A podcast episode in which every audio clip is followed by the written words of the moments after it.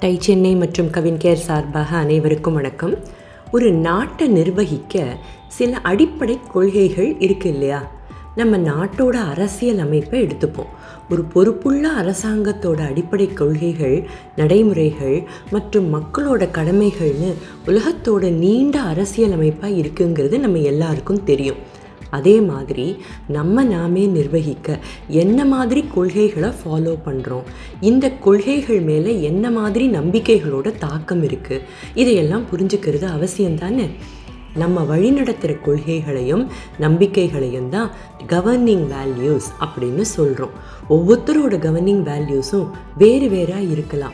வளர்ந்த விதம் வளர்ந்த சூழல் கடந்து வந்த பாதை அதனால் ஏற்பட்ட அனுபவங்கள் திறமைகள் ஆர்வங்கள் இவற்றோட அடிப்படையில் தான் ஒவ்வொருவரோட கவர்னிங் வேல்யூஸும் உருவாகும்.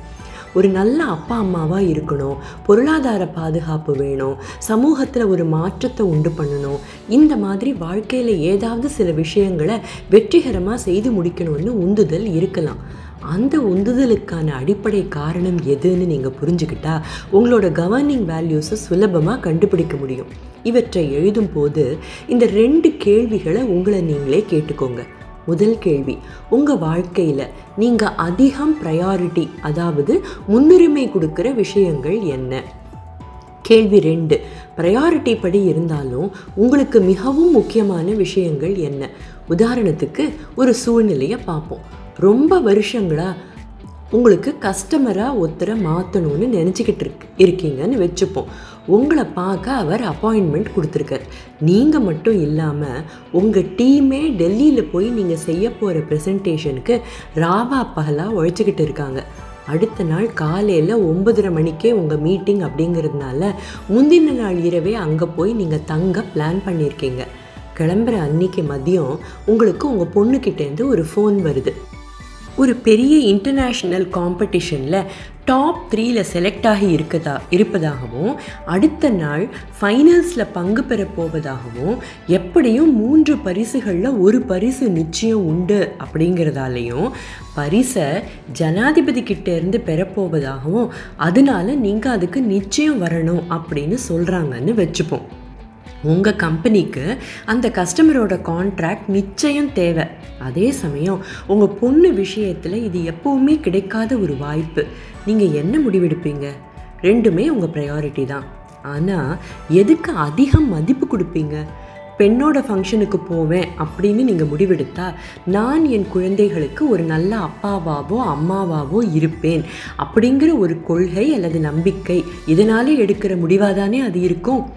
அந்த கஸ்டமர் எனக்கு முக்கியம். என் பெண் இன்னும் நிறைய சாதிப்பா.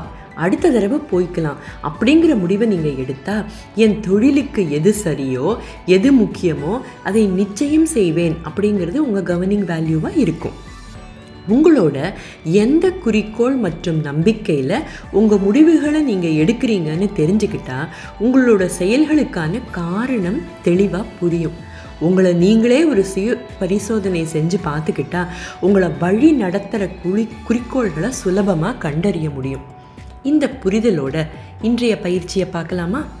உங்களுடைய கவர்னிங் வேல்யூஸை எழுதி உங்கள் முக்கியத்துவப்படி அவற்றை ப்ரையாரிட்டைஸ் பண்ணிடுறீங்களா?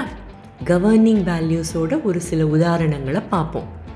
நான் ஒரு சிறந்த அப்பா அல்லது அம்மாவாக இருக்கிறேன். நான் ஒரு சிறந்த ஸ்பௌஸாக இருக்கிறேன். என் உடல் நலத்தை பேணி காப்பது எனக்கு மிகவும் முக்கியம். தினமும் ரெண்டு மணி நேரம் எனக்காக செலவழிப்பது எனக்கு மிகவும் புனிதமானது. என்னுடைய நாட்டின் சட்டங்களை மதிக்கும் ஒரு சிட்டிசனாக இருக்கிறேன். பணிவாக இருப்பது ஒரு மேன்மையான குணம் என்று நம்புவதால் நான் பணிவாக இருக்கிறேன். நான் பலருடைய வாழ்வில் ஒரு நல்ல தாக்கத்தை ஏற்படுத்த வேண்டியது என் கடமை என்று நினைக்கிறேன். நான் என் நண்பர்களின் நம்பிக்கைக்கு பாத்திரமாக இருக்கிறேன். நான் என்னை சுத்தமாக வைத்திருப்பது மட்டுமில்லாமல் என்னை சுற்றி இருக்கிறதையும் தூய்மையாக வைத்திருக்க வேண்டும் என்று நினைக்கிறேன். இந்த மாதிரி உங்களுடைய கவர்னிங் வேல்யூஸை எழுதுறீங்களா? அதோ இதோட தொடர்ச்சியை அடுத்த பயிற்சியில் பார்ப்போம். அதுவரை உங்களிடமிருந்து விடைபெறுவது Akila Rajeshwar executive director TiE Chennai